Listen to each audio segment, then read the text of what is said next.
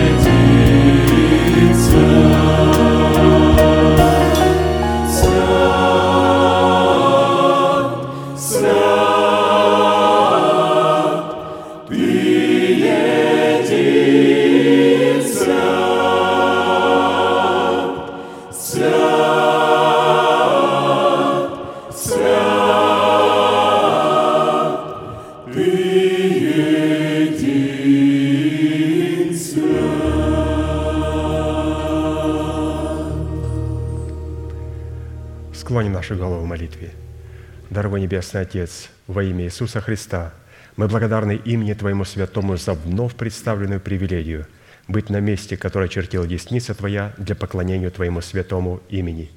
И ныне позволь наследию Твоему во имя крови завета подняться на вершины для нас недосягаемые и сокрушить всякое бремя и запинающий нас грех. Да будут прокляты в этом служении, как и прежде, все дела дьявола, болезни, нищета, преждевременная смерть, демоническая зависимость, всевозможные страхи, депрессии, разрушения, косность, невежество – все это да отступит от шатров святого народа Твоего. И ныне встань, Господи, на место покоя Твоего, Ты и ковчег могущества Твоего, и да облекутся святые Твои спасением Твоим, и да возрадуются пред лицом Твоим. Дай нам больше от Духа Твоего, пропитай нас Духом Твоим святым, позволь нам найти светлое лицо Твое. Мы благодарим Тебя, что это служение представлено апостолом Аркадием в Твои божественные руки, и мы молим Тебя, продолжай вести его рукой сильную и превознесенную. Великий Бог, Отец, Сын, Дух Святой. Аминь. Будьте благословены, пожалуйста, садитесь.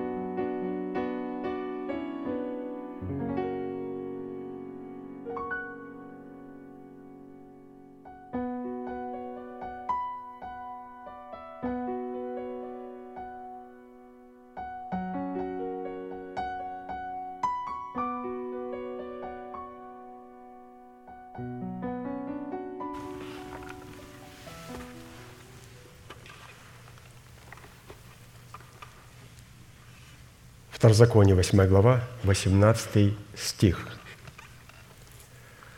«Чтобы ты помнил Господа, Бога твоего, ибо Он дает тебе силу приобретать богатство, дабы исполнить, как ныне, завет свой, который Он клятвою утвердил отцам твоим».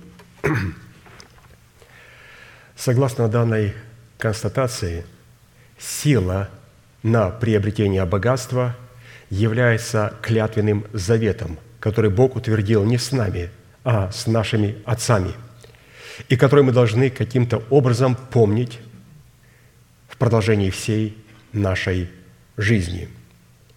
И прежде чем говорить о завете Господа с нашими отцами Авраамом, Исааком и Иаковом, тем же Израилем, и как помнить этот завет, давайте сначала постараемся дать определению богатства. Что такое богатство? И мы определим, что все сидящие здесь – богатые люди. Богатством являются не только чисто материальные ценности, но в состав богатства входят такие составляющие, как наше здоровье и наше долголетие. То есть иногда люди бывают богатые и больные, иногда бывают бедные и здоровые. Иногда бывают богатые и здоровые. И это является богатством. Далее в состав богатства входят наши добрые отношения с брачным партнером, с нашими детьми, с нашими друзьями и со святыми в церкви. Это тоже является большим богатством. Но сегодня в христианской церкви этого богатства дефицит. Далее сюда входят также наши природные духовные дарования, а также наш опыт – это тоже богатство. А во главе всех составляющих нашего богатства, вышеперечисленных, является наша вера в клятвенные и нетленные обетования. Иакова 2, 5. «Послушайте, братья мои возлюбленные, не бедных ли мира избрал Бог быть богатыми верою и наследниками царствия, которое Он обещал любящим Его». Итак, богатство является эквивалентом потраченного времени и энергии в каждой отдельной сфере нашего бытия. Для того, чтобы иметь материальное богатство, необходимо время и необходима энергия. Нельзя просто проводить время, сидя на диване. Материального богатства не будет. Необходимо работать. Время плюс энергия равно материальное богатство. Здоровье – это тоже материальное богатство. Для здоровья необходимо не только время, а необходима энергия – необходимо ходить в тренажерный зал, проходиться на улице, пробегаться, заниматься зарядкой и заниматься обязательно физическими упражнениями, потому что здоровье – это наивеличайшее богатство, и оно требует время плюс энергию. Но у меня на это не хватает времени. Я должен заработать много денег. Вот все деньги, которые заработал человек, потом в конце он будет платить за свои счета, за упущенное богатство здоровья. Святые, пока мы молодые, то есть люди моего возраста и старше, 70-80 лет, пока мы молодые, надо как-то помнить, что здоровье является богатством и хранить его. Также отношения с мужем, с женой, с детьми, с близкими – это тоже богатство, и оно тоже требует нашего времени и нашей энергии. И, разумеется, вера Божия – это тоже самое главное богатство, которое стоит во главе всего, и оно тоже требует время и энергии, которая в чем-то выражается. Ну, мы увидим попозже, оно выражается а, в приношении десятин и приношений, через которых мы говорим, Господи, мы помним, что те клятвы обетования, которые давал Аврааму, Исааку и Иакова – мы помним их через приношение десятин и приношений. Поэтому церкви, которые не проповедуют десятины и приношения, они тем самым говорят о том, что мы не помним того богатства, которое находится в Аврааме, Исааке и Иакове и дается нам через Иисуса Христа. А теперь, исходя из нашего первичного стиха, причина, по которой многие дети Божии не обладают силой приобретать богатство, заключается в двух вещах. Во-первых, когда дети Божии приобретают богатство своими руками, они не помнят Бога в соответствии Его предписаний. Не помнят Бога. Заработал много денег, сделал прекрасную сделку, продал очень дорого и не помнит, что надо было поблагодарить. Поблагодарить? Ну, Господи, ну я благодарен Тебе, конечно, но я потратил свое время и свои усилия. Мы тратим время и усилия для того, чтобы благодарить Бога за то, что Он дал нам милость заработать. И как мы это делаем? Не просто, Господи, ну от всего сердца благодарю Тебя. Господь говорит, меня благодарят в церкви через приношение и почитание меня десятинами и приношениями. То есть первое, мы не помним то, что это Господь нам дает возможность приобретать богатство. И во-вторых, у этих людей либо вообще нет никакой связи с отцами, либо эти связи каким-то либо образом нарушены – а как они нарушаются? Тогда, когда человек говорит, я не буду чтить Бога десятинными приношениями, я буду давать доброохотно, по расположению сердца. Я говорю, а как это? Кому хочу, когда хочу и сколько хочу. Я говорю, насколько сейчас у тебя сердце расположено? Не насколько. Я говорю, странно. А как часто Господь располагает у тебя сердце? Последнее время редко. Вы видите, что происходит? Что, оказывается, десятин – это не закон, это, оказывается, закон благодати – а, который должен стать порядком нашего сердца. Итак, вот эти два условия, которые были упущены, когда человек приобретает богатство, он не помнит Бога, и второе, он не имеет никакого отношения к отцам. Давайте прочитаем вот эти два принципа в одном месте. Малахия 3 глава 7 стиха. Со дней отцов ваших вы отступили от уставов моих, и не соблюдайте их. Обратитесь ко мне, и я обращусь к вам, говорит Господь Савов. Вы скажете, как нам обратиться? Господь спрашивает, можно ли человеку обкрадывать Бога?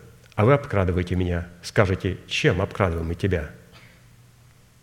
Десятиною и приношениями. Или же, когда мы говорим, Господи, благодарю Тебя, Ты дал мне так хорошо заработать. Он говорит, десятинами и приношениями поблагодари меня в храме Божьем. Вы обкрадываете меня десятиною и приношениями. Проклятием вы проклятые, Господь сказал Израилю, потому что вы весь народ обкрадываете меня. Принесите все десятины в дом хранилища, чтобы в доме моем была пища. И хотя в этом испытайте меня, говорит Господь Саваоф. Не открою ли я для вас отверстия небесных и не залью ли на вас благословения до избытка? Я для вас запрещу пожирающим истреблять у вас плоды земные, и виноградная лоза на поле у вас не лишится плодов своих, говорит Господь Саваоф. И блаженными называть будут вас все народы, потому что вы будете землей вожделенную, говорит Господь Савов. То есть вы будете богаты Богом. Иными словами, иметь связь со своими отцами Авраамом, Исааком и Иаковом – это помнить Бога в почитании Его десятинами и приношениями, чтобы благословение Авраамова через Христа Иисуса распространилось на всех нас. Благословение, которое Бог завещал Аврааму, которым Он клялся Исааку и которым поставил Иакову в завет – нам, Израилю Божию, Он дал завет вечный. А любой завет – это как заповедь, его необходимо соблюдать. Поэтому, святые, мы сейчас будем петь псалом и благодарить Бога, что мы с вами, святые, очень богатые люди. Очень богатые люди. И вы скажете, да какой же я богатый? Вы знаете, если вы сейчас спросить, сколько людей на других континентах, в Африке, в Азии – в Восточной Европе, хотелось бы поменяться с вами судьбами. Это будет где-то 90-99% с каждым из вас. Потому что вы весьма богаты, но мы об этом не помним. А как помнить? Писание говорит, мы помним тогда, когда мы имеем связь с отцами. Через приношение Богу десятины приношений мы говорим, Господи, я помню, что это Ты меня сделал таковым. Встанем, пожалуйста, и будем благодарить Бога и помнить то, что Он является благословляющим, помазующим и исцеляющим, а не мы –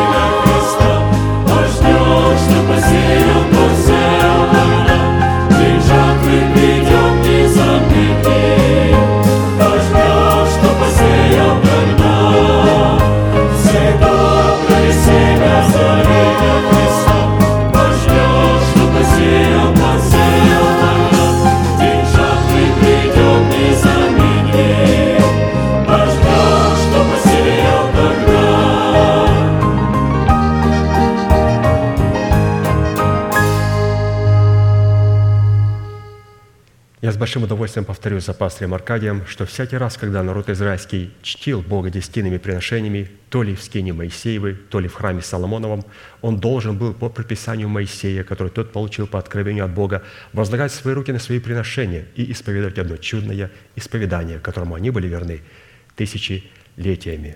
Мы с вами, будучи тем же Израилем, привитые к тому же корню – питаясь соком той же маслины, сделаем то же самое. Протяните вашу правую руку, символ правовой деятельности, и, пожалуйста, молитесь вместе со мною. Небесный Отец, во имя Иисуса Христа, я отделил десятины от дома своего и принес в Твой дом, чтобы в доме Твоем была пища. Я не отдаю в печали, я не отдаю в нечистоте, я не отдаю для мертвого. Я глубоко верю – в Твое неизменное Слово. И рад, что имею привилегию выражать мою любовь и признавать Твою власть. И ныне, согласно Твоего Слова, я молю Тебя прямо сейчас, да откроются Твои небесные окна, и да придет благословение Твое до избытка на Твой скупленный народ во имя Иисуса Христа. Аминь, аминь. Будьте благословенны, пожалуйста, садитесь.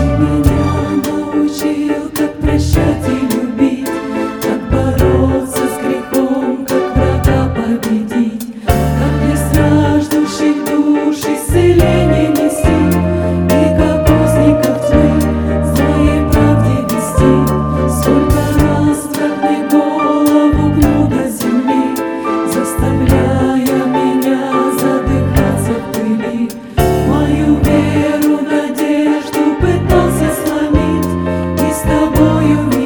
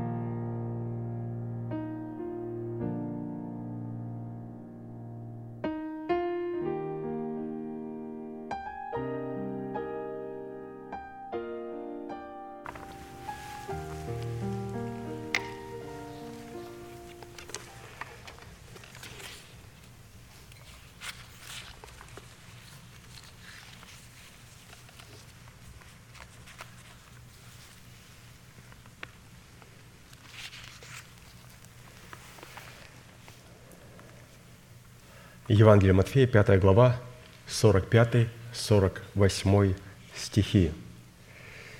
«Да будете сынами Отца вашего Небесного, ибо Он повелевает солнцу своему восходить над злыми и добрыми и посылает дождь на праведных и неправедных.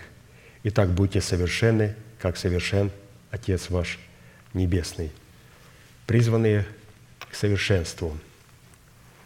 Это обетованная заповедь, заповедь быть совершенными, как совершен Отец наш Небесный, которая была написана у евангелиста Матфея и представлена нам в серии проповедей нашего пастыря, апостола и брата Аркадия, является наследием святых всех времен и поколений, и адресована эта заповедь самим Христом сугубо своим ученикам. Итак, давайте рассмотрим главный признак, по которому нам следует судить о своей причастности к совершенству Бога. Это по способности обличения своей сущности в святую или же в избирательную любовь. Так и написано Колоссянам 3 глава, 14-15 стих. «Более же всего облекитесь в любовь, которая есть совокупность совершенства. И да владычествует в сердцах ваших мир Божий, которому вы и призваны в одном теле, и будьте дружелюбны». Исходя из данного изречения, владычество мира Божьего в наших сердцах возможно только при одном условии, если избирательная любовь Бога будет пребывать в наших сердцах, и мы будем облеченны в избирательную любовь Бога. То есть избирательная святая любовь Бога – это как раз и есть любовь Агапы, это есть как раз соединение всех божественных совершенств. И в отличие от толерантной и эгоистической любви человека, а мы знаем, что слово «толерантный», он присутствует везде. Толерантность присутствует в биологии, физике, в химии. Она также забралась и в математику. Толерантность присутствует везде.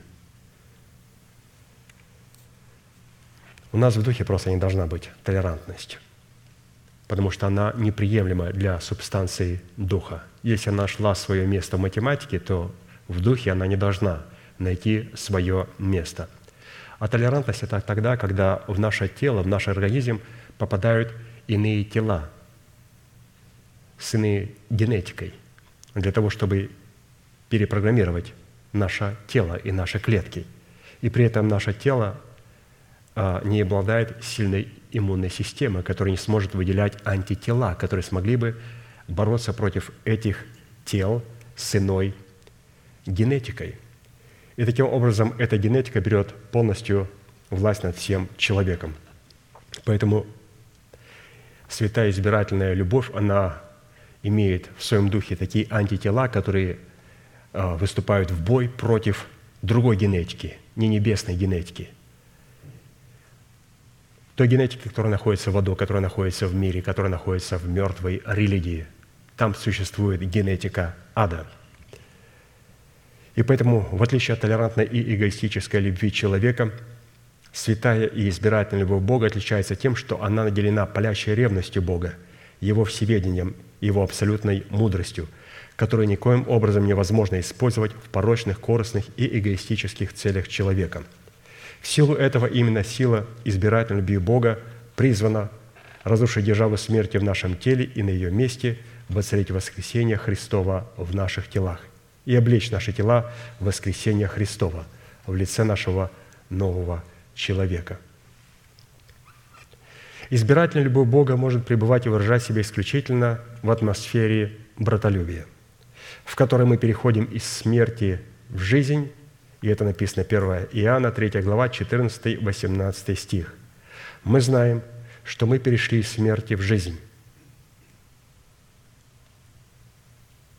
И на основании чего вы так полагаете, что это за знание? Если правильно сказать, что мы не чувствуем, что мы перешли из смерти в жизнь. Но мы знаем, что мы перешли из смерти в жизнь. На основании какого места? На основании послания апостола Иоанна. Не любящий брата, потому что любим братьев, не любящие брата пребывают в смерти. Всякий, ненавидящий брата своего, есть человека-убийца. Вы знаете, что никакой человека-убийца не имеет жизни вечной, в нем пребывающей.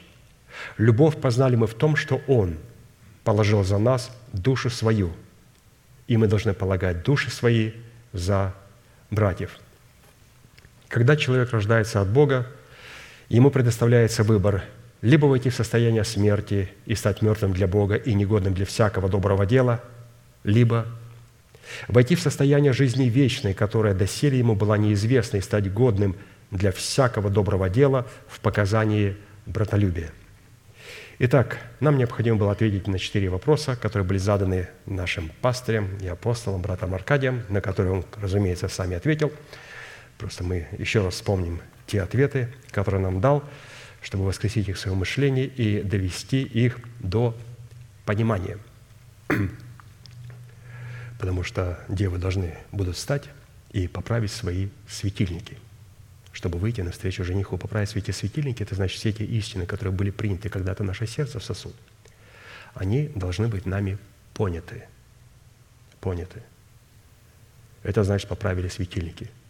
То есть то, что было сокрыто, оно стало днем, и этот елей наконец-то, наконец-то попал в наш светильник. Мы стали понимать Слово Божие – Итак, четыре вопроса. По каким признакам первое следует определять человеков, входящих в категорию наших братьев, за которых мы призваны полагать наши души, чтобы показывать в своей вере братолюбие? Второй вопрос. Какое назначение призвано выполнять избирательная любовь Бога в братолюбии друг к другу? Третий вопрос. Какие условия необходимо выполнять чтобы показывать в своей вере избирательную любовь Бога в братолюбии. И четвертое, по каким признакам следует испытывать себя на предмет братолюбия друг к другу в избирательной любви Бога. Итак, мы с вами рассматриваем, начали рассматривать вопрос четвертый. Еще раз прочитаем его. По каким признакам или же плодам, результатам следует испытывать себя на предмет братолюбия друг к другу в избирательной любви Бога. И давайте рассмотрим первый результат. Первым результатом в показании братолюбия в своей вере является способность более преуспевать в братолюбии и усердно стараться о том, чтобы жить тихо, делать свое дело и работать собственными руками своими, чтобы поступать благоприлично перед внешними и ни в чем не нуждаться. Первое послание апостола Павла к фессалоникийцам, 4 глава, с 9 по 12 стих. «О братолюбии же нет нужды писать к вам, ибо вы сами научены Богом любить друг друга, ибо вы так и поступаете со всеми братьями по всей Македонии. Умоляем же вас, братья, более преуспевать и усердно стараться о том, чтобы жить тихо, делать свое дело и работать своими собственными руками, как мы заповедовали вам, чтобы вы поступали благоприлично перед внешними и ни в чем не нуждались. То есть мы сегодня поговорим о таких составляющих, что такое усердие в молитве, то есть это качество христианина – это усердие должно выражаться в том, чтобы научиться жить тихо.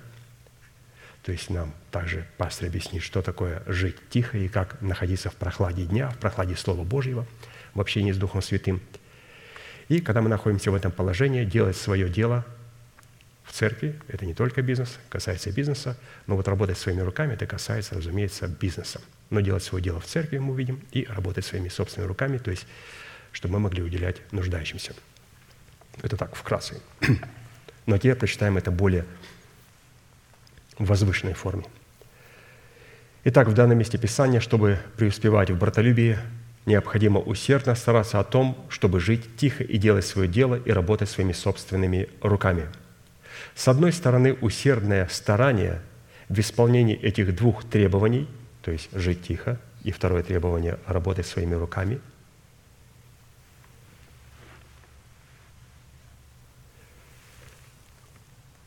свидетельствует, что мы перешли из смерти в жизнь. А с другой стороны, усердное исполнение этих двух требований будет являться для внешних показателем нашего благоприличия и нашего достатка во всем.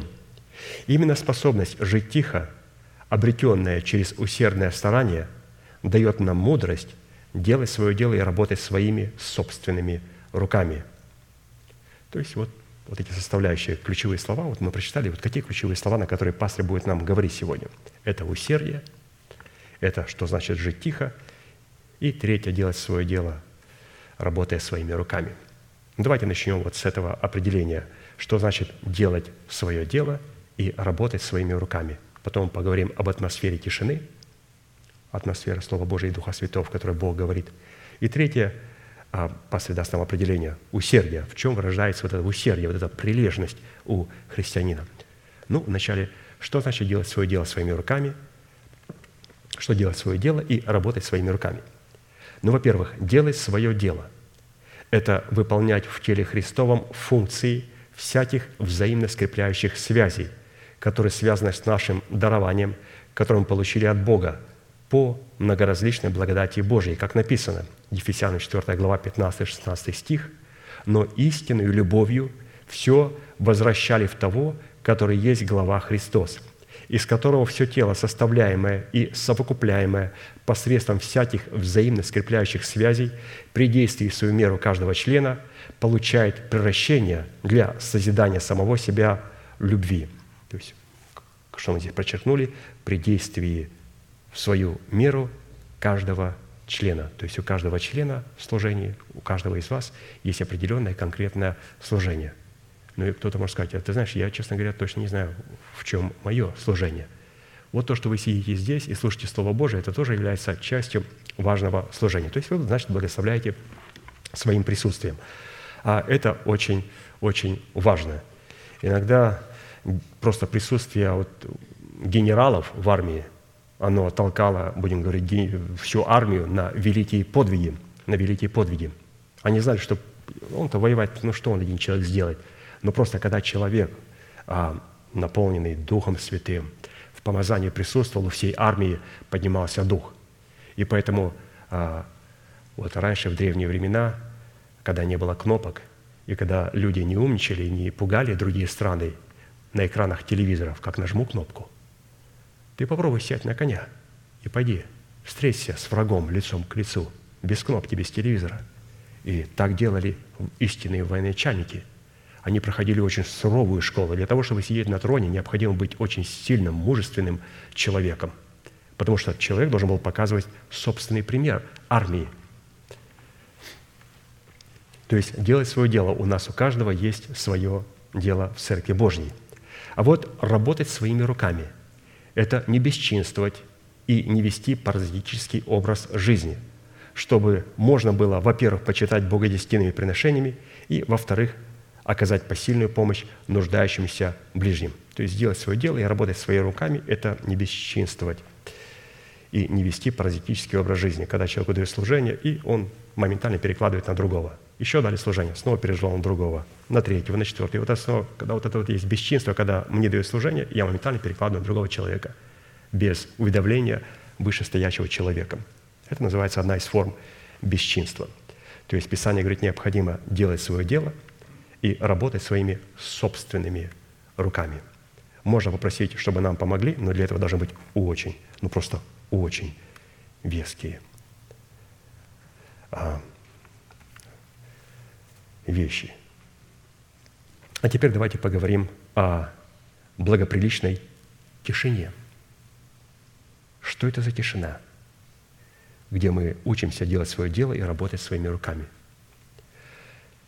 Благоприличие тишины, позволяющая нам жить тихо, это некая возвышенная цель, определяющая некое неземное состояние нашего сердца, которое необходимо для созидания атмосферы братолюбия и которое неведомо для душевного человека. То есть тишина для душевного человека – это непонятная атмосфера.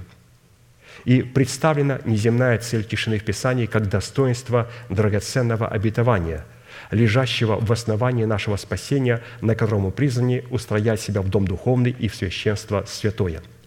И чтобы войти в наследие этого драгоценного обетования, обусловленного тишиной, и сохранять его до явления Господа Иисуса с неба, необходимо применить все усердие и старание.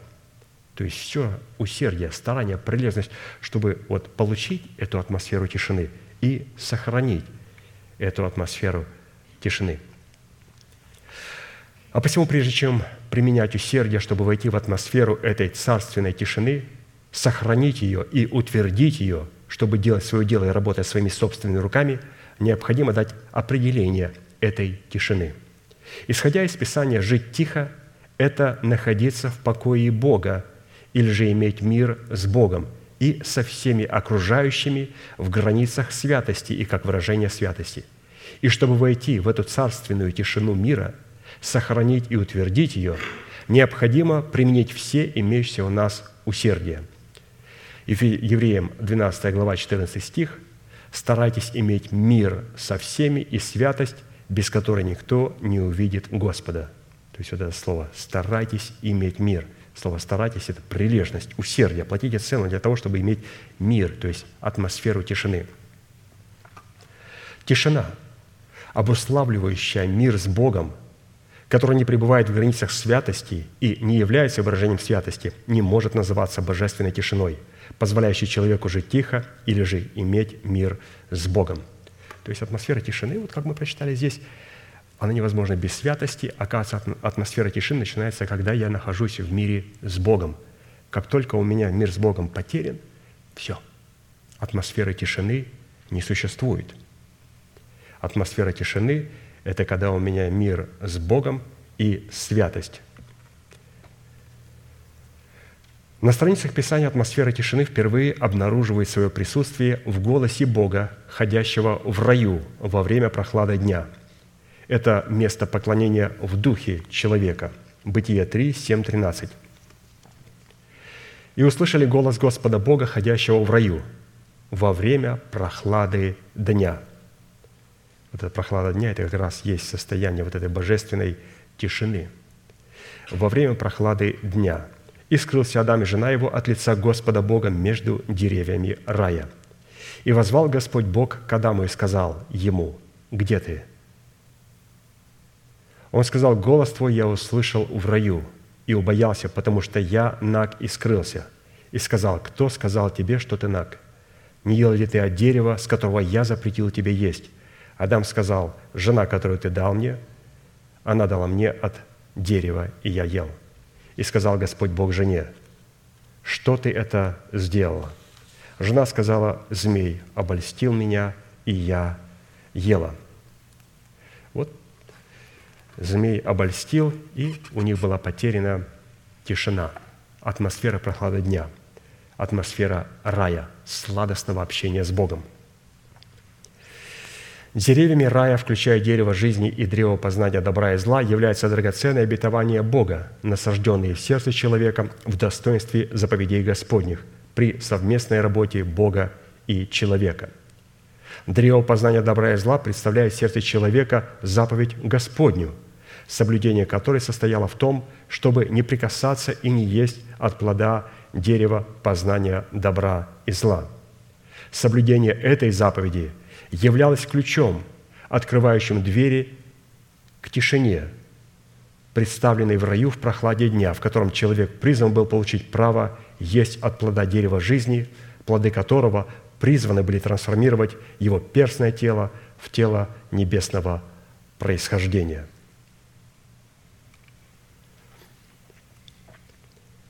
То есть, обратите внимание, там присутствовали деревья, но эти деревья не представляли просто для нас клятвенное обетование – доступ к этим клятвенным обетованиям, к деревьям рая, был только через правильное отношение к древу жизни и к древу познания добра и зла.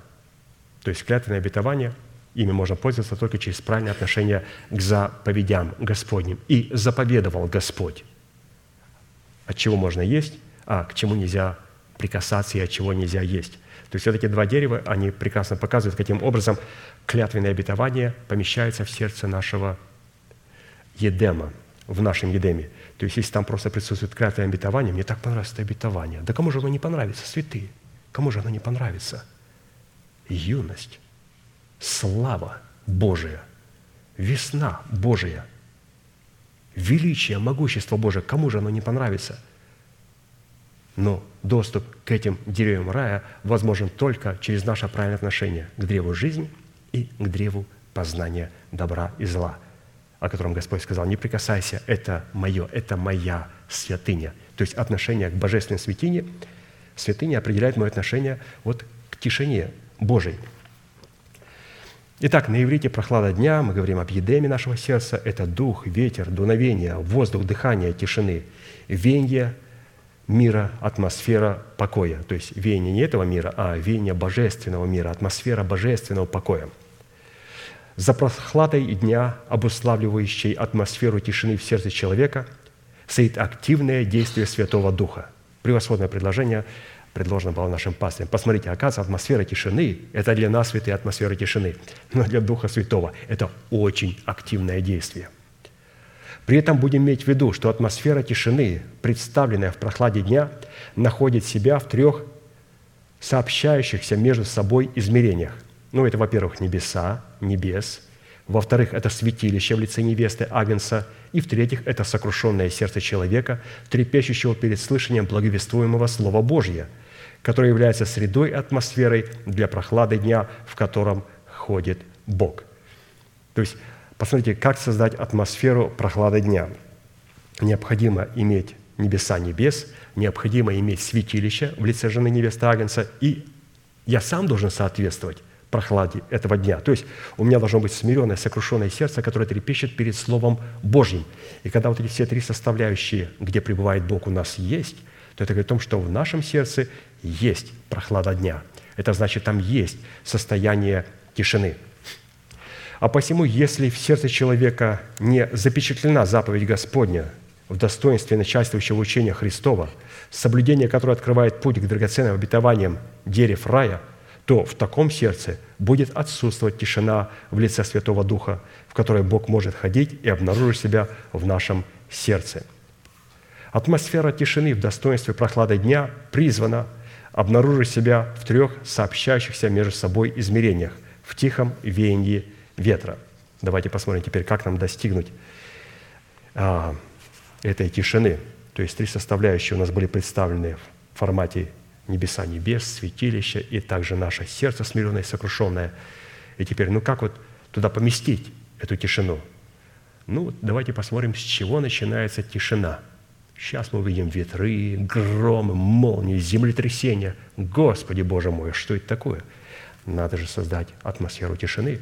А Бог никогда не начинает созидать, прежде чем Он не разрушит. Он никогда не поместит в наше сердце учение Христа до тех пор, пока наше сердце не будет очищено от мертвых дел – и если мое сердце не очищено от мертвых дел, то я перестаю возрастать духовно и начинаю буксовать и стоять на одном месте. И превращаюсь просто в надменную религиозную личность.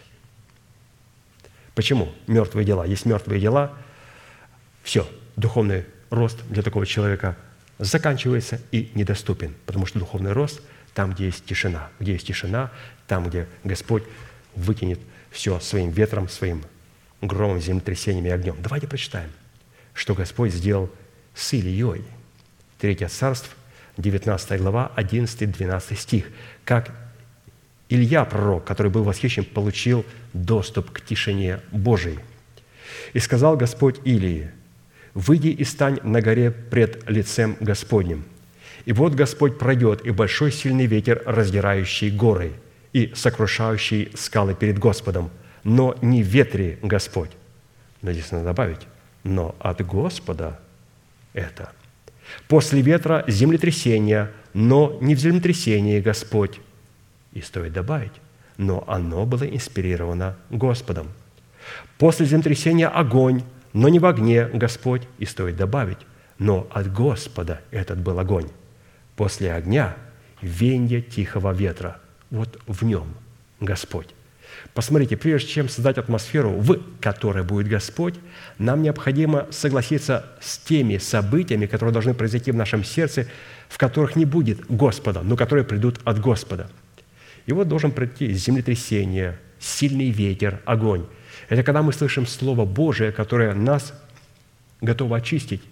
Оно иногда нас обличает, иногда оно нас ранит. Просто необходимо правильно к нему отнестись. И благо нам, когда мы правильно относимся, а в нашей церкви это только можно порадоваться, когда э, святые слышат э, слово обличения, они всегда подходят и благодарят. То есть благодарят. И это очень приятно, это очень приятно. Вот э, сказал обличение, вот, человек подошел, поблагодарил. Хорошо, благодарю, понял, исправимся. Как прекрасно, как прекрасно. Это же о чем говорит святые? Это говорит о том, что все, я вот проверилась ветром, землетрясением, огнем, проверился. И так сказать, чтобы и человек отреагировал очень хорошо. Правильно. О чем говорит? В сердце этого человека есть состояние тишины.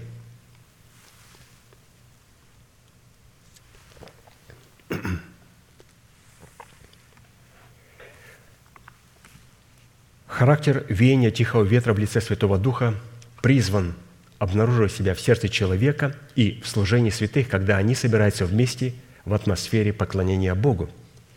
И если характер тишины, обуславливающий порядок Бога в теле Христовом, в тихих водах Силаама пренебрегается и заменяется бурными водами, обуславливающими иной порядок в поклонении Богу, то мы уже поклоняемся не Богу, а Духу обольщения, выдающему себя за Святого Духа, который характеристики тишины не имеет никакого отношения.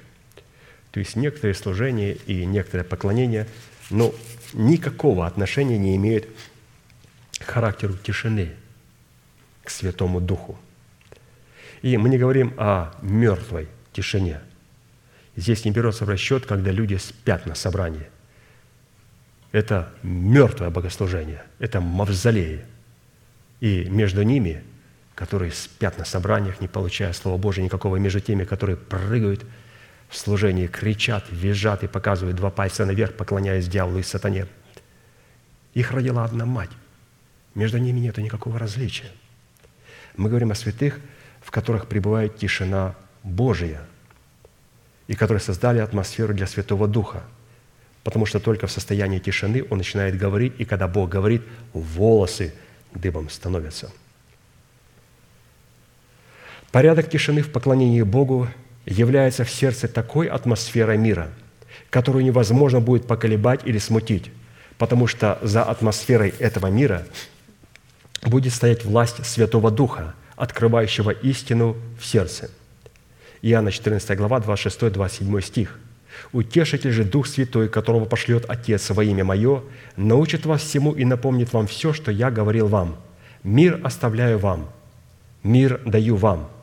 То есть он говорит о состоянии тишины, о состоянии едема, где Бог может говорить. «Не так, как мир дает, я даю вам. Да не смущается сердце ваше, и да не устрашается». Тишина, которая не может обнаружить себя в голосе, исходящем из тихого веяния ветра – не имеет права именоваться тишиной. Давайте посмотрим, каким образом Бог говорит. То есть Бог говорит только из атмосферы тишины Божьей, из атмосферы прохлады дня. То есть, обратите внимание, Бог когда приходил, Писание говорит, во время прохлады дня. Ну, это прекрасно. Это не холодно, это не горячо, это не жарко, это прохлада дня. Это, ну, Он выбрал самое лучшее время, Господь, а, когда Он хочет говорить состояние тишины. Иов, 4 глава, 12-16 стих. «И вот ко мне тайно принеслось слово, и ухо мое приняло нечто от него. Среди размышлений о ночных видениях, когда сон находит на людей, объял меня ужас и трепет, и потряс все кости мои. И дух прошел надо мною, дыбом стали волосы на мне». То есть это то, что мы чувствуем, находясь на служении. Он стал – но я не распознал вида его, только облик был перед глазами моими. Тихое венье, и я слышу голос. Вот, посмотрите, атмосфера. Тихое венье, я слышу голос, и у меня волосы дыбом встали. То есть в таком положении, в такой атмосфере трудно спать, трудно засыпать. Теперь, когда мы хотя бы в кратких определениях привели на память природу неземной тишины, призванной обуславливать природу тихого веяния в нашем сердце, в действиях Святого Духа, обратимся к усердию, к усердию стараться жить тихо, или же к усердию сохранить состояние тишины, состояние прохлады дня, состояние, в котором Дух Святой может говорить свое Слово Божие, открывать значимость этого Слова. Усердие стараться жить тихо – это сильное желание или сильное алканье и жажда найти Бога или познать Бога, пребывающего в атмосфере братолюбия, которое можно сохранить и утвердить, если усердно стараться жить тихо. И когда Бог на наличие нашей жажды, выраженной в нашем усердии жить тихо, обнаруживает себя в нашем сердце, в своем неизменной тишине, это означает, что Святой Дух входит в наше сердце в качестве Господина нашей жизни – Иоанна, 7 глава, 37-39 стих. «В последний же великий день праздника стоял Иисус и возгласил, говоря, «Кто жаждет, иди ко мне и пей». То есть, что такое усердие? Это сильная жажда. Иными словами, кто жаждет, иди ко мне и пей. Святые, у кого есть усердие, приходите ко мне. Кто верует в Меня, у того, как сказано в Писании, из чрева потекут реки воды живой – Сие сказал он о Духе, которого имели принять верующие в Него, ибо еще не было на них Духа Святаго, потому что Иисус еще не был прославлен.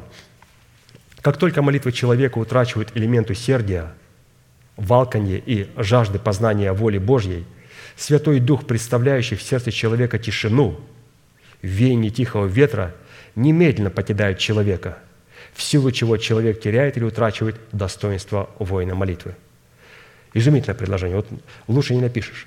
Давайте еще раз прочитаем. То есть мы говорим о атмосфере тишины. Мы увидим тут и Святого Духа, и Слово Божие, как они соединяются вместе. Оказывается, это тишина и прохлада дня, они воспроизводятся Духом Святым. А Дух Святой никогда не проявит своего власти, своего полномочия до тех пор, пока мы не покажем Ему жажду, жажду о слышании Слова Божьего. Еще раз прочитаем. Как только молитва человека утрачивает элемент усердия, валканье и жажде познания воли Божьей, Святой Дух, представляющий в сердце человека тишину, веяние тихого ветра, немедленно покидает человека.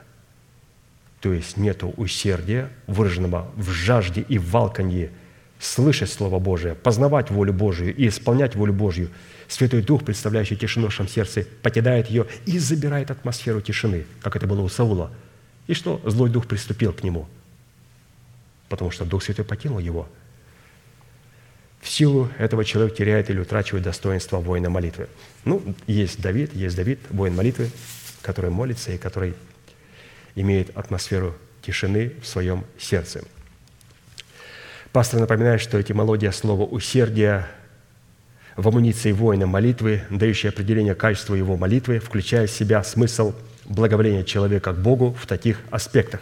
То есть усердие – это не благоволение Бога к нам – а наше благоволение, наше благорасположение к Господу. То есть очень сильное слово усердие. И Господь, вот вы знаете, Он хочет, чтобы мы знали это. Мы же как говорим, Господи, яви милость Твою, Господи, яви благоволение ко мне, к моему дому, к моим детям, благоволение ко мне, вот, чтобы мне, вот, понимаешь, исцелиться. Яви это благоволение. А Он говорит, усердие. Что такое усердие? Усердие – это благоволение – к выполнению воли Божьей. Это мое благоволение к Богу. Это благосклонность к желаниям Бога. Это влечение к выполнению повелений Бога. Это расположение к выполнению заповедей Божьих. Это желание добра, исходящее из доброй воли человека. Это разумная, волевая зависимость от выполнения воли Бога. Это удовольствие, получаемое от выполнения воли Божьей. Это послушание или согласие с волей Божьей – это все усердие. Усердие также это забота и попечение о выполнении Божьей воли, это благоприятное восприятие воли Божьей. Вот посмотрите, а, какая богатая семантика у слова «усердие», как мы должны относиться к воле Божьей. То есть там должно быть и желание, и зависимость, и выполнение, и правильное восприятие воли Божьей. А это невозможно без усердия – Таким, таким образом, усердие стараться жить тихо может быть осуществлено только через усердную молитву, дающую Богу основание устроить в нашем сердце атмосферу своего мира. А теперь в контексте этого смысла пастор приводит в нашу память уже известные нам определения, обуславливающие наше усердие в молитве, направленное на то, чтобы жить тихо и таким образом создавать атмосферу для братолюбия – то есть, напомню, мы сегодня говорим об избирательной любви агапы, которая проявляет себя в атмосфере братолюбия. А атмосфера братолюбия невозможна без качества усердия, а усердие – это есть только у воина молитвы. Мы проверяем, для чего нам нужно усердие, как у воина молитвы, чтобы создать благоприятную атмосферу едема в своем сердце, атмосферу тишины. И без усердия, усердия в молитве такая атмосфера не может быть создана, она будет потеряна. Ну и давайте посмотрим на некоторые определения. Первое. Усердная молитва определяется Богом жертвой, приносимой князем по усердию, которая приравнивается к жертве седьмого дня, которая является атмосферой братолюбия, в котором человек являет свое благоволение Богу, жить тихо и обрести благоволение Бога. Наличие атмосферы тишины в нашем сердце, за которую заплачена цена усердия, свидетельствует перед Богом о показании в нашей вере братолюбия, что делает наше сердце местом, на котором успокаивается и в котором успокаивается Бог. Такое с нашей стороны благоволение к Богу дает Богу основание обратить на нас свое благоволение в том, чтобы поместить нас в недра своего покоя и облечь нас своим покоем в лице Святого Духа, представляющего для нас Христа. Ну, теперь о князе. Все-таки первое усердие, которое мы обращаем в молитве, это когда князь приносит жертву по усердию. Сейчас мы найдем этого князя внутри нас. Иезекииль, 46 глава, 12 стих. «И если князь по усердию своему захочет принести всесожжение или благодарственную жертву Господу, то должно или же должны священники отворить ему ворота, обращенные к востоку. И он совершит свое всесожжение и свою благодарственную жертву так, как совершил в субботний день. И после всего он выйдет, и по выходе его ворота запрутся. Из имеющегося места Писания следует, что усердно стараться жить тихо и таким образом соделать свое сердце местом покоя для Всевышнего, необходимо обладать в своем естестве достоинством князя. То есть для того, чтобы князь мог совершать, будем говорить, вот это всесожжение и благодарственную жертву, но необходимо иметь этого князя в самом себе. И что значит слово «князь»? Как мы знаем, слово «князь» означает человек, владеющий своим конем. А посему быть князем – это господствовать разумными возможностями своей души над эмоциональными возможностями своей души. То есть князь – это субстанция нашей души – представлена в виде обновленного мышления, которое господствует над нашими эмоциями и нашими чувствами. И мы в пятницу с вами говорили, что невозможно одеть, это особенно знают джигиты, что невозможно одеть на необъезженного коня седло. Вначале на него одевают узду. И когда эти удила попадают в рот коня, тогда этим конем можно управлять. И после этого только одевается седло. Но человек всю жизнь пытается одеть на коня своего седло, то есть обуздать свои чувства. И не получается. Обуздать коня – это нетрудно. Совершенно нетрудно. Но зачем тратить всю жизнь? Надо понять, что одеть седло – это второе действие. Первое действие – это обуздать свои уста. Хочется сказать, хочется крикнуть, хочется ударить по столу и сказать все, что я думаю. Надо потерпеть, не говорить. Ну, подождать одну минутку, не говорить. И вы скажете, Боже мой, я могу одеть седло на свои чувства. Мне не надо кричать, мне надо а, вот, вот распыляться и вот грешить. Вначале я влагаю удила, а потом начинаю ложить на него седло. И начинаю объезживать свои чувства, чтобы они привыкали к такой форме воспитания. И такое господство возможно только в одном случае, когда разумные возможности нашей души в достоинстве нашего князя поставлены в добровольную и прямую зависимость от разумных возможностей нашего нового человека – который является священником нашего естества в достоинстве ума Христова. То есть мало того, что наша эмоциональная сфера нашей души поставлена от нашего обновленного мышления, но наше обновленное мышление должно быть поставлено в зависимость от нашего духа. И наш дух должен поставлен в полную зависимость от Духа Святого. Только тогда мы можем иметь князя, который по усердию приносит жертву. Исход 33 глава, 13-17 стих. Моисей говорит, «Итак, если я приобрел благоволение в очах Твоих, то молю, открой мне путь, дабы я познал Тебя, чтобы приобрести благоволение в очах Твоих». И сказал Господь Моисею, «И то, о чем Ты говорил, я сделаю, потому что Ты приобрел благоволение в очах моих, и я знаю Тебя по имени». Смысл данной молитвы Моисея можно проиллюстрировать такими словами – Итак, если мое сердце садилось местом Твоего покоя, Господи, то молю, открой мне путь Твой, дабы я познал Тебя, чтобы сердце мое сделалось местом моего покоя, чтобы сердце Твое сделалось местом моего покоя, чтобы сердце мое сделалось местом Твоего покоя. То есть вот примерно об этом молился Моисей. Если обрел благоволение. Господь говорит, ты обрел благоволение. Почему? Потому что я у тебя, Моисей, обрел благоволение – то есть мы должны благоволение друг у друга обрести, чтобы мы не пытались только у Бога взять благоволение, в то время не являя Ему своего благоволения, то есть расположения. И это была первая составляющая, она очень важная, то есть это необходимо обладать князем в своем сердце, и необходимо, чтобы этот князь принес по усердию своему жертву Господу. И когда он приносил, что интересно, а, в этот день а, начиналась суббота. То есть как принести по усердию? То есть сильное желание, сильная жажда принести сегодня вторник, сегодня среда, сегодня четверг, сегодня пятница, сегодня не суббота в Израиле, сегодня храм закрыт. И когда князь приходил в любой день недели, приходил во вторник на молитвенное богослужение, у евреев храмы закрыты. И ради князя открывали храм, и начиналось полностью все богослужение. Приходили священники, пресвященники, и начиналось богослужение. Князь приходил и полагал среди недели свою жертву, они брали, приносили эту жертву. И когда богослужение заканчивалось, князь уходил, и двери снова в храме или в скинии а, закрывались. То есть всякий раз, когда у человека есть усердие, сильная жажда что-то сделать, то тогда это называется субботой Божьей. Но только мы не должны путать усердие а, с той инициативой, которая приходит из нашей плоти. Не будем это путать. Усердие может проявляться только в тех рамках, за которые я несу ответственность. И как только у меня усердие заходит за рамки, это уже не усердие, это наша человеческая инициатива. Меня просили это делать? Нет. Так тут какая разница? Ну, а почему вы и не сделать? Давид тоже подумал, почему вы не сделаете исчисление Израиля? Сколько погибло евреев за то, что он проявил эту инициативу, за которой не стоял Бог? Если мы имеем князя, имеем царя в своем сердце, князя в своей голове, то мы должны быть очень осторожны с инициативами.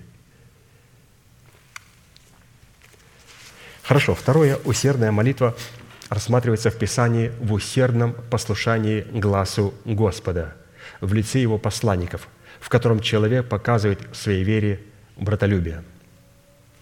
Усердие – это послушание глазу Господа, ну, в ком? В лице Его посланников. Таким послушанием человек привязывает себя к Святому Духу или ставит себя в добровольную зависимость от Святого Духа. Захария 6, 15. «И издали придет, придут и примут участие в построении храма Господня, и вы узнаете, что Господь Саваоф послал меня к вам. И это будет, если вы усердно будете слушаться гласа Господа Бога вашего». Усердие, направленное на послушание глазу Господа в благовествуемом слове человека, представляющего отцовство Бога, это неоспоримое свидетельство, в котором мы показываем в своей вере братолюбие. С одной стороны, результат такого братолюбия говорит о том, что мы увлечены, увлечены драгоценными обетованиями Бога. А с другой стороны, результат такого братолюбия говорит о том, что мы всякий день будем находиться в посмеянии за такое послушание и желание слышать голос Господа в лице человека, представляющего отцовство Бога. Вот только на это только согласиться, это уже великое благоволение для Бога сделать. Господи, я принимаю Твое Слово из уст этого святого человека, Отца, которого Ты дал мне. Господь говорит, хорошо, я предупреждать буду сейчас, что с тобой будет происходить. Иеремия 27. «Ты влек меня, Господи, и я увлечен». О, какие прекрасные обетования, говорит мой пастор Аркадий, какие прекрасные обетования. «Ты сильнее меня и превознек». И я каждый день в посмеянии. Вот к этому мы готовы, святые? И я каждый день в посмеянии, всякий издевается надо мною. То есть вот над каждым из вас, то есть э, вполне возможно, люди издевались, насмехались. Что вы слушаете человека? А у вас что? Кто вас в церкви проповедует? Тоже человеки. Но говорят, ну, мы же не слушаем, как вы. Суть-то в том, что мы не против, чтобы у вас проповедовал человек, а не ангел Божий. Суть в том, что ты не должен за чистую монету покупать все то, что он говорит. Вот я принимаю только то, что касается в духе. Или то, что вот именно в духе, то, что я понимаю, то я и принимаю. Все остальное это не касается пастыря, это личный а, мой вопрос, и позвольте мне его решать самому. Но о чем это говорит? Это говорит о том, что у человека нет усердия. То есть мы сейчас говорим об усердии, которое выражается в послушании голоса Господа. То есть над такими святыми, которые это делают, будут постоянно издеваться. Далее усердие направлено на послушание глазу Господа в благовествуемом слове человека, представляющего отцовство Бога, в котором мы показываем в вере братолюбия, указывает на тот фактор, что мы вводимся Духом Божьим, что является удостоверением того, что мы дети Божьи. Римлянам 8 глава, 14 стих. «Ибо все, водимые Духом Божьим, суть сыны Божьи». То есть мы можем сказать, что Господь, благодарим Тебя, что мы водимся Святым Духом. Я не вожусь своим собственным понятием, своим собственным интеллектом, которого не так много. Благодарю Тебя, что Ты дал мне человека Божьего, которому Ты доверил Слово Божие, и который мне его написал, который мне его объяснил, и теперь имею возможность читать его, молиться и благодарить Бога, и облекать себя этим Словом через молитву. Я водимый Духом Божьим. А это не тот, который сосуд глаза закатывает и начинает что-то говорить на непонятном языке. и какие-то фразы выбрасывать, и потом церковь сидит и размышляет, что бы это было. Это не вождение Святым Духом. Это явное проявление нечистого духа. Далее усердие направлено на послушание глазу Господа в благовествуемом слове человека, представляющего отцовство Бога, в котором мы показываем в своей вере братолюбие, указывает на тот фактор, что мы слушаемся глаза Господа, и Он знает нас, и что мы идем за Ним по Его следам. Иоанна 10 глава, 27 стих. «Овцы мои слушаются голоса моего, и я знаю их, и они идут за мной». Вот почему людям, которые сказали, да мы же именем Твоим бесов изгоняли, проповедовали, евангелизировали именем Твоим. Что он сказал? Он говорит, беззаконники. То есть они это делали неправильно. Беззаконник – это который делает неправильно, не по закону Божьему. Он говорит, я никогда не знал вас. А здесь он говорит, что овцы, которые идут за голосом пастыря, потому что они его знают, Господь говорит, я знаю их. А те, которые поступают по своему собственному уму, он говорит, беззаконники, я никогда не знал вас. Мы говорим об усердии, святые. Третье. Усердная молитва рассматривается Писанием в составляющей усердного приношения Богу, облеченного в формат десятины, в приношении которой человек показывает в своей вере братолюбие. Исход 25, 1, 2. «И сказал Господь Моисею, говоря, «Скажи сынам Израилевым, чтобы они сделали мне приношение. От всякого человека, у которого будет усердие, принимайте приношение мне». Усердная молитва без усердного приношения Богу, облеченного в формат десятины, это подлог и фальшивка, как на усердие в молитве, так и на усердие стараться жить тихо. Исход 35 глава, 22 стих. «И приходили мужья и жены, и все по расположению сердца». То есть, чтобы это расположение сердца было, необходимо проявить усердие. По расположению сердца приносили кольца, серьги, перстни и привески, и всякие золотые вещи, каждый, кто только хотел приносить золото Господу.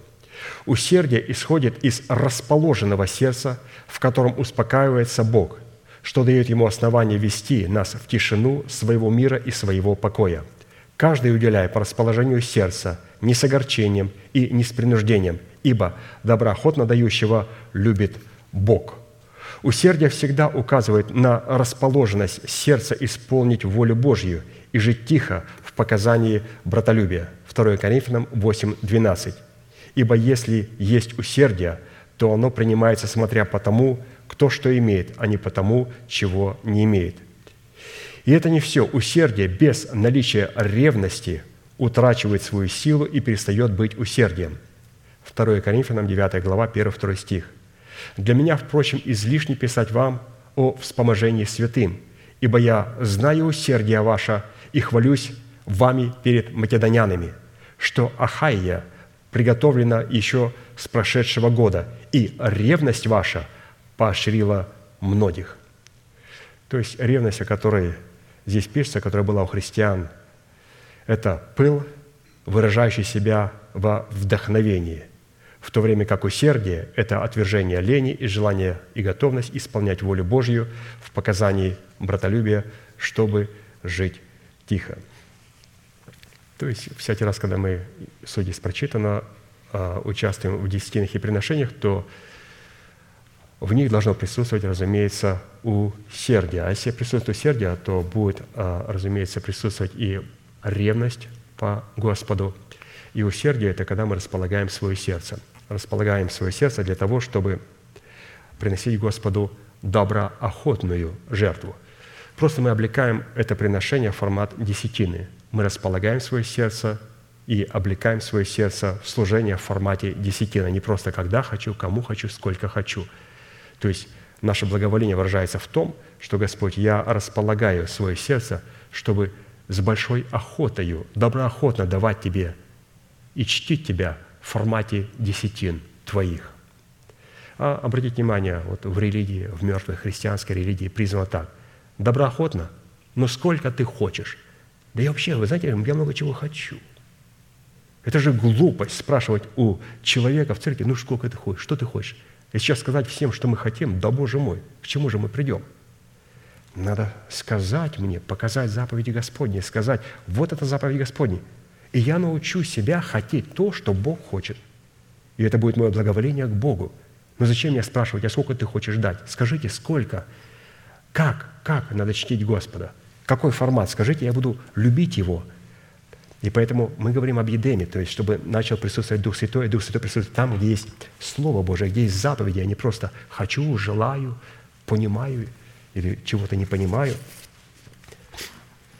Четвертое. Мы говорим об усердии.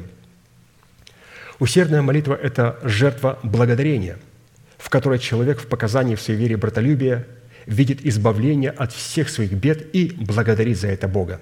Псалом 53, 8, 9.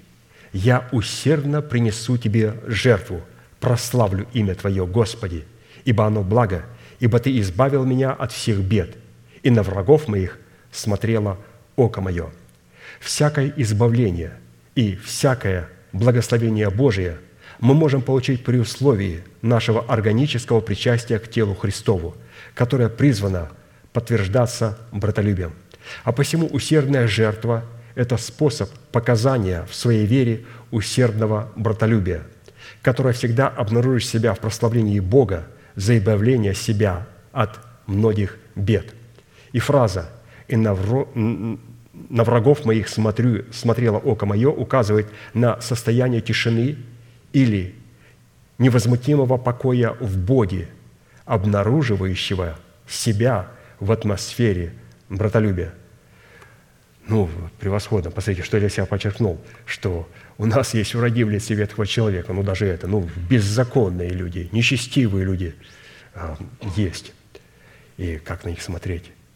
На врагов моих смотрело око мое. Откуда? Из атмосферы тишины.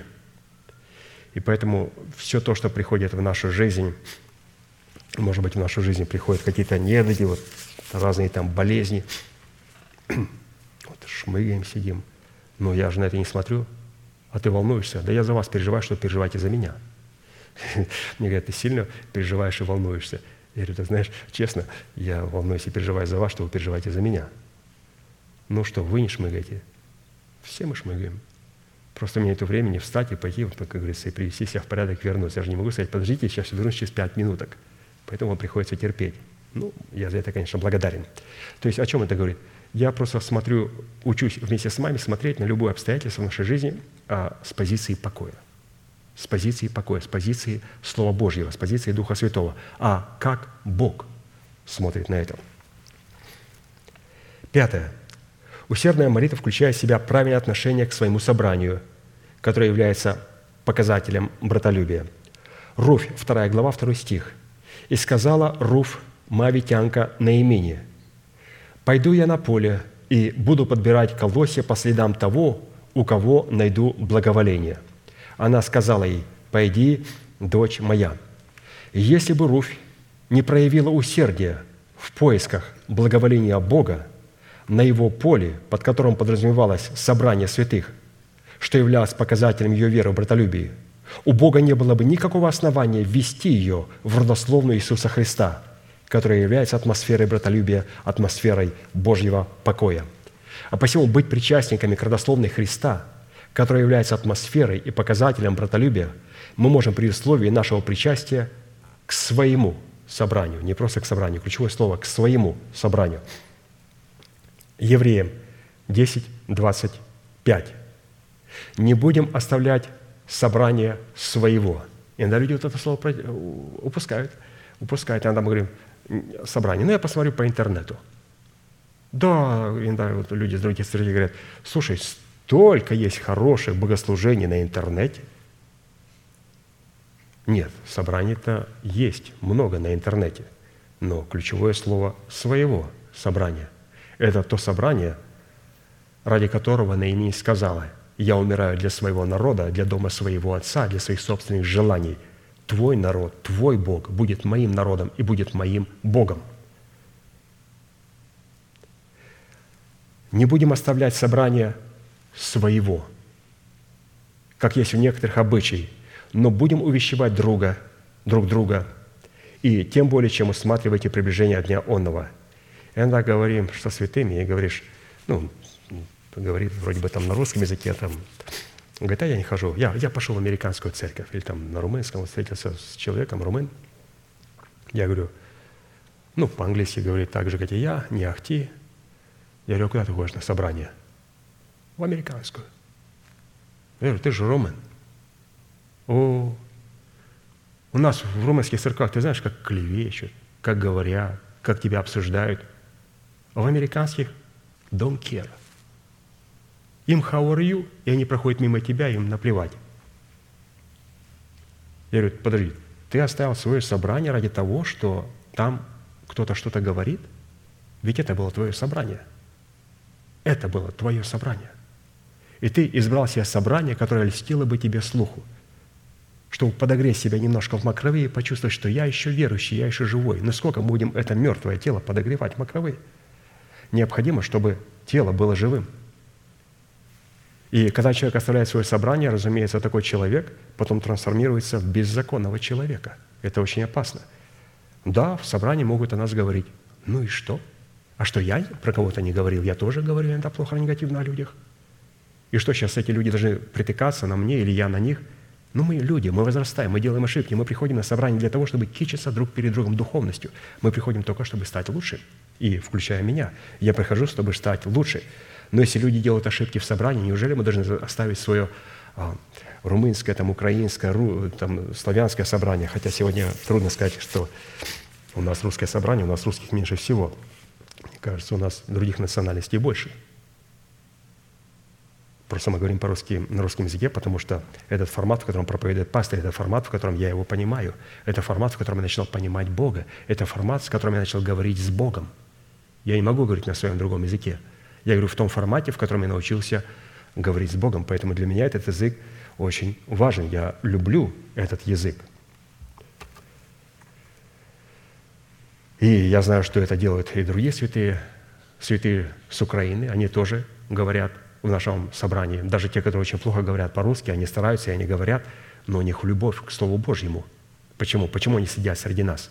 Почему не только здесь русские находятся, и немцы, и испанцы? Очень много среди нас находится святых. Не из-за русского языка, а из-за того, что мы стали понимать Бога. Да, вот Бог нам проповедует вот на русском языке. И поэтому мы благодарим Бога за то, что Он дает нам такую милость.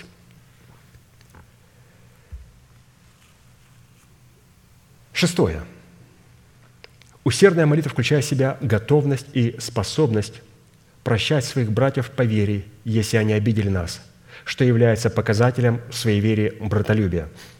Матфея 6, 14, 15.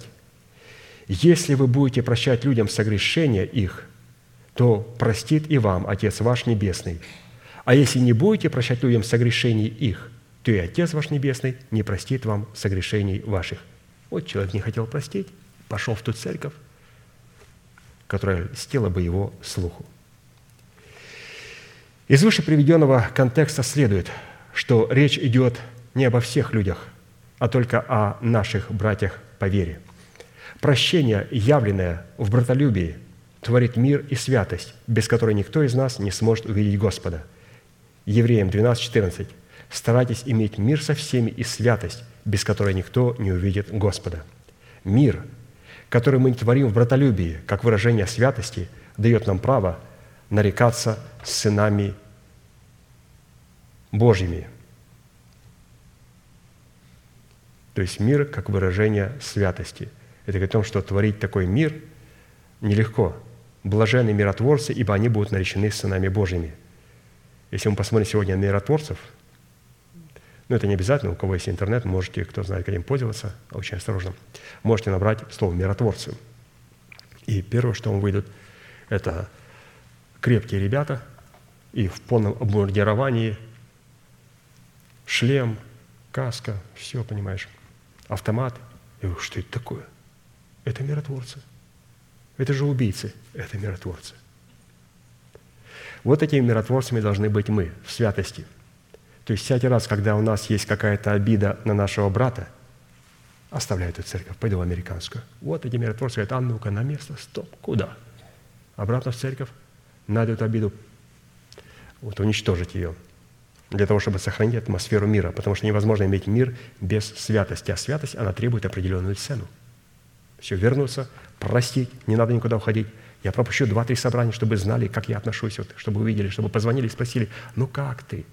Не надо пропускать собрание святые, не оставляйте свое собрание. Особенно, когда человек в обиде, не оставляйте свое собрание. Потому что это очень опасно. Седьмое. Усердная молитва включает в себя усердное повиновение своим господам по плоти, что дает нам способность жить тихо. То есть ну, нашим начальникам, нашему боссу на работе. Ефесянам 6, 5, 8. «Рабы, повинуйтесь господам своим по плоти со страхом и трепетом в простоте сердца вашего, как Христу, не с видимой только услуживостью, как человекоугодники, но как рабы Христовы, исполняя волю Божью от души, служа с усердием, как Господу, а не как человеком, зная, что каждый получит от Господа по мере добра, которое Он сделал, раб ли или свободный. Без добровольного повиновения своим господам по плоти, со страхом и трепетом, как Христу, это также подлог или фальшивка на усердие, сохраняющая в нашем сердце атмосферу братолюбия. Притча 4.23 «Более всего хранимого храни сердце твое, потому что из него источники жизни. То есть необходимо, святые, вот в этом седьмом аспекте служить с усердием, как Господу, тем людям, а, которые являются начальниками на работе. Обязательно. И мало того, Писание говорит, что мы должны работать от души и делать работу как для Господа. И этого недостаточно. Мало того, когда а, меня наняли на работу, Святые Писания говорит, что нам необходимо относиться с людьми, которые нас наняли на работу, вот как Господу – то есть не молиться на них, а любить их, ценить и благодарить за них Бога. Это очень важно. И через это мы показываем Богу свое усердие. Поэтому, святые, мы сейчас будем молиться, и ну, на это место мы призываем каждого святого человека, каждого человека, в котором есть усердие, прийти и покаяться, прийти и избавиться от какого-то греха, от запинающего греха, прийти и избавиться от страха, прийти для того, чтобы поблагодарить Бога также обязательно. Не только мы выходим сюда, чтобы для того, чтобы каяться или же исповедуя свои грехи. Мы приходим на это место как князья, у которых горит сердце, горит усердие поблагодарить Бога на этом месте. Если Господь вас сильно благословил, и вы испытали сильное благословение, вы знаете, выйдите на это место, поблагодарите его, Господь, Ты меня обильно благословил. Боже мой, да у меня же такого никогда не было. А что скажут? Скажут, что у него грех? Пускай скажут.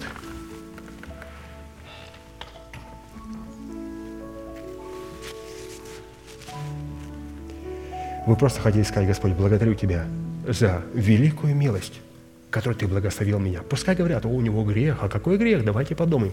Пускай думают, ничего страшного. Господь, я пришел на это место, чтобы поблагодарить Тебя, как князь, преклониться перед Тобою.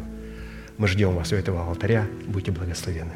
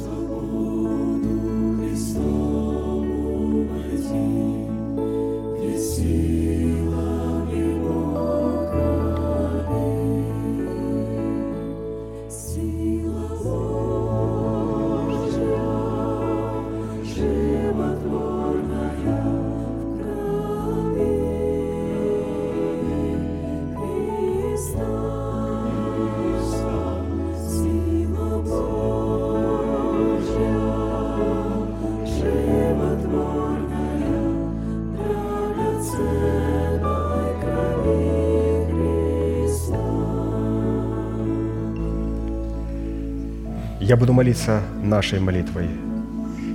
И прошу вас глубоко верить, что Бог за нас, Он не против нас. Он возлюбил нас вечною любовью. Он даровал нам дело своего искупления.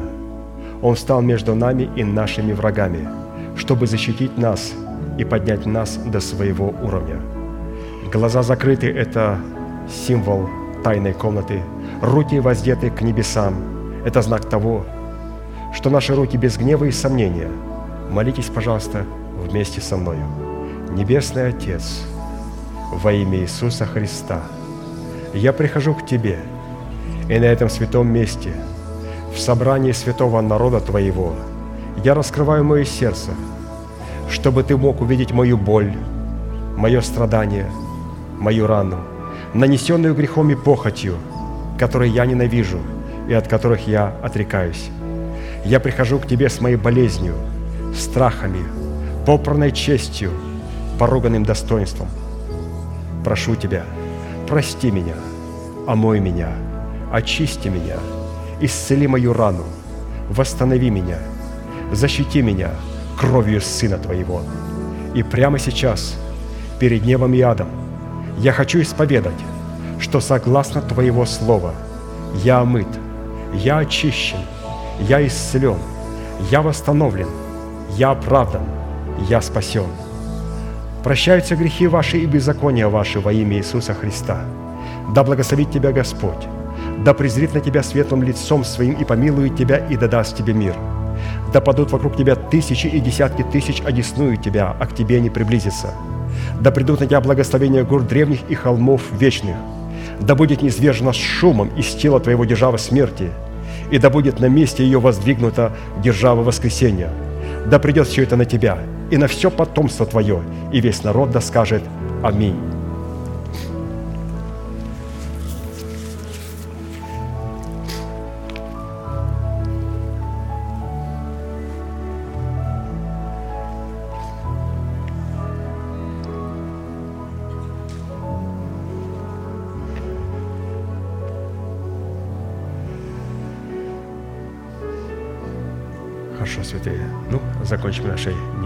Неизменной манифестацией. Могущим же соблюсти нас от падения и поставить пред славою Своею, непорочными в радости, единому, премудрому Богу, Спасителю нашему, через Иисуса Христа, Господа нашего, слава и величие, сила и власть, прежде всех веков, ныне и во все веки. Аминь. Ну, наше служение закончилось. Будьте благословены в вашем пути и в жилищах ваших. Следующее собрание будет на этом же месте во вторник в 7 часов вечера. Будет проповедовать наш дорогой брат из Германии, Сережа. Ну и, как пастор говорит, теперь можете поприветствовать друг друга. Скоро он будет это будет говорить сам, но сейчас пока я себе напоминаю, что все-таки после собрания надо приветствовать друг друга. Скоро-скоро, очень скоро он будет это делать сам.